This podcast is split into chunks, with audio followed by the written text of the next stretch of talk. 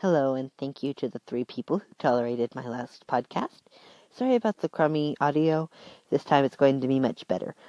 So I'm about to go to bed. I just wanted to update y'all on the events of the day. So, so far I have taken possession of the zoo. I met with the zookeeper and the rest of the staff and the animals. And yeah, it was quite interesting. What have I gotten myself into? Okay, now that I've had at least one good panic, I can be rational again.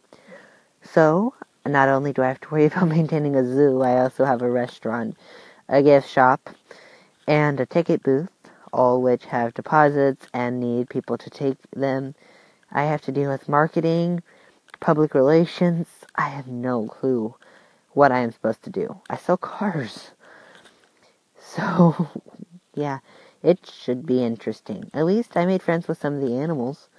A lot of them are really great. Not that different from cows, except they could bite me and eat me. Except for the monkeys, they're pretty easy. I mean, except for the gorilla, of course.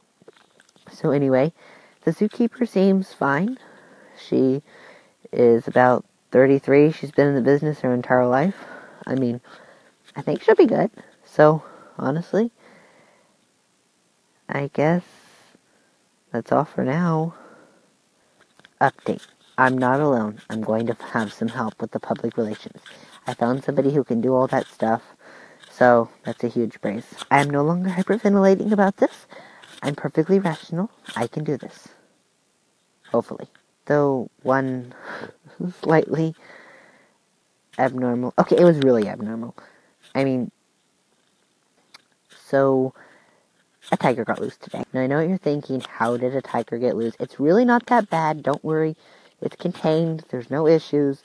Just got out and kind of damaged well it's gonna take about five days to fix it. But it's okay, the tiger's okay, and he's back in his pen and everything's okay, so just I probably shouldn't have said that since I'm so worried about public relations, but it was contained within the inner fence. We should be fine. There's also a small fire in the restaurant kitchen. They were testing it or something, but that was contained and no damage was done. So it was an eventful day, but everything's okay for now. Okay, seriously, if you know how to handle a zoo, please call in or something or send me a message because I have no clue.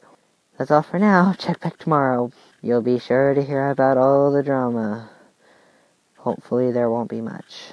You've been listening to Zoo Days, a Castle drama production. Written, produced, and directed by Luke Castle, starring Luke Castle as Matt. Copyright 2018, Castle Drama Productions.